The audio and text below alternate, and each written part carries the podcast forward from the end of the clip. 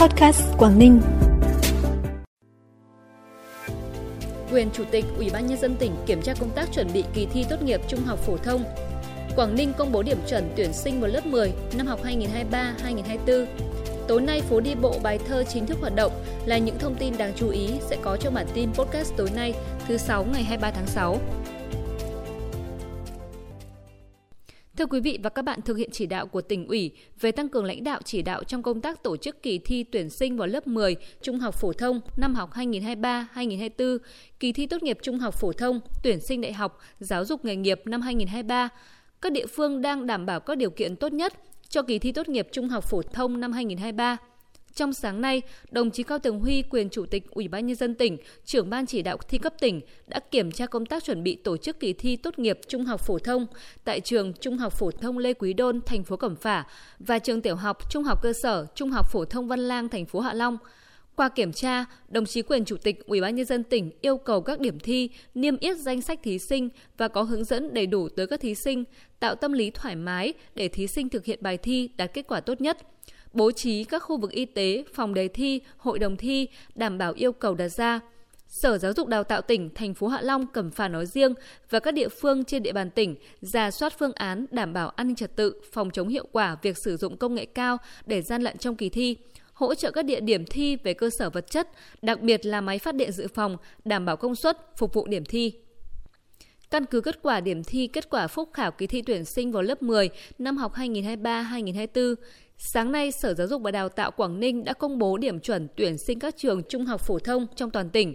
Cụ thể, điểm chuẩn sơ bộ một số trường hệ không chuyên như Trung học phổ thông Hòn Gai là 37 điểm, Trung học phổ thông Cẩm Phả 33,5 điểm, Trung học phổ thông Ung Bí là 31,75 điểm, Trung học phổ thông Ngô Quyền là 31,25 điểm. Đối với điểm chuẩn sơ bộ vào trường Trung học phổ thông chuyên Hạ Long, cao nhất là lớp chuyên toán và chuyên hóa đều 39 điểm, lớp chuyên tiếng Anh là 38,55 điểm.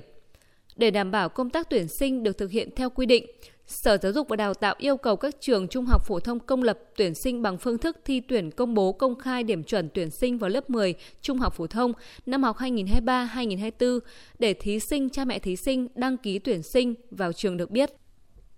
Sáng nay tại thành phố Hạ Long, đoàn khối các cơ quan và doanh nghiệp tỉnh tổ chức hội nghị sơ kết công tác đoàn và phong trào thanh niên 6 tháng đầu năm, triển khai nhiệm vụ 6 tháng cuối năm 2023. Theo đó, 6 tháng cuối năm, đoàn khối sẽ tập trung triển khai hiệu quả nhiều hoạt động, trọng tâm là chiến dịch thanh niên tình nguyện hè năm 2023, phối hợp triển khai công trình thanh niên, cổng chào tại xã Thanh Lân, huyện Cô Tô, chào mừng kỷ niệm 60 năm ngày thành lập tỉnh Quảng Ninh.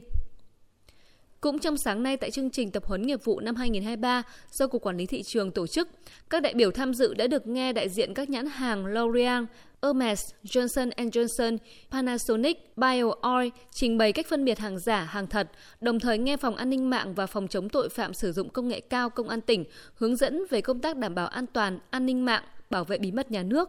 Phòng Cảnh sát điều tra tội phạm về ma túy Công an tỉnh hướng dẫn về xác định tiền chất ma túy, ma túy tổng hợp mới theo quy định của pháp luật. Bản tin tiếp tục với những thông tin đáng chú ý khác. Tính đến hết tháng 5, TKV đã cung cấp trên 17 triệu tấn than cho các nhà máy nhiệt điện. Đứng trước yêu cầu từ việc nhu cầu tiêu thụ than trong nước tiếp tục tăng cao, nhất là trong những tháng mùa hè, TKV đang chỉ đạo các đơn vị thành viên tranh thủ thời tiết thuận lợi, đẩy cao nhiệm độ sản xuất, tập trung khai thác than tối đa. Trung bình mỗi ngày TKV đang cung cấp khoảng 140.000 tấn than cho các nhà máy nhiệt điện, vượt 25.000 tấn so với kế hoạch. Phố đi bộ Bài Thơ là một trong những sản phẩm du lịch mới của thành phố Hạ Long trong năm nay. Theo kế hoạch 20 giờ tối nay, tuyến phố đi bộ sẽ được khai trương, chính thức đi vào hoạt động, phục vụ người dân và du khách. Tuyến phố đi bộ Bài Thơ được triển khai tại hai phố Long Tiên và Lê Quý Đôn, phường Bạch Đằng, thành phố Hạ Long, chiều dài gần 400 mét, thời gian hoạt động từ 18 đến 24 giờ tối ngày thứ Sáu, thứ Bảy hàng tuần. Dự kiến có khoảng 50 gian hàng bày bán đồ lưu niệm, thực phẩm dọc tuyến phố. Các hộ dân thuộc tuyến phố được phép sử dụng vỉa hè trước cửa để kinh doanh dịch vụ với mức phí phù hợp, đồng thời bố trí nhiều không gian biểu diễn văn hóa nghệ thuật đường phố đặc sắc.